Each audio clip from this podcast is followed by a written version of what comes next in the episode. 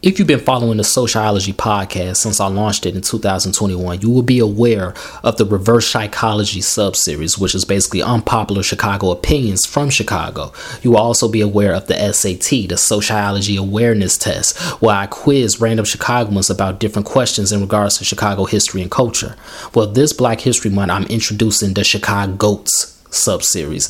This is basically a Black Chicago history blitz that details and gives brief summaries of different Black Chicagoans that lived in our city and did great things in their respective careers and left a huge impact not only on the city but on the entire world.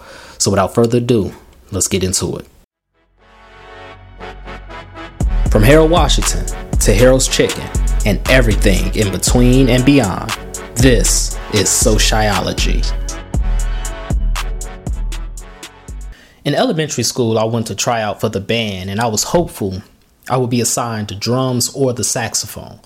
Unfortunately, I was assigned neither. They gave me the clarinet and I never went back. I wasn't too happy about that, but it's a good thing I didn't go back because I don't have a musical bone in my body. I can't write music, I can't play an instrument, and I certainly can't sing. So it's a good thing I didn't go back. But even though music isn't my ministry, music is certainly the ministry for a lot of other people. This episode is about the music teacher, the Reverend Dr. Lena McLin. Lena McLin was born September 5th, 1928, in Atlanta, Georgia, and when she was just five years old, she was sent to Chicago to live with her uncle, a ChicaGOAT that you should be familiar with by now, Thomas A. Dorsey. So, yes, she was raised in Pilgrim Baptist Church, and it was there where she learned how to write music and become a musician. She was exposed to gospel music at that church. She would go on to get her bachelor's degree in music, specializing in the piano and the violin from Spelman College and she got her graduate degree in music from the American Conservatory of Music.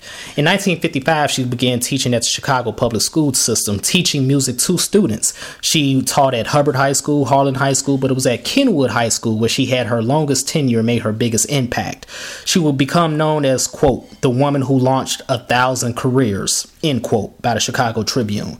She taught music to many individuals Chaka Khan, Da Brat, Mark Rucker, Robert Sims, Jennifer Hudson, and R. Kelly.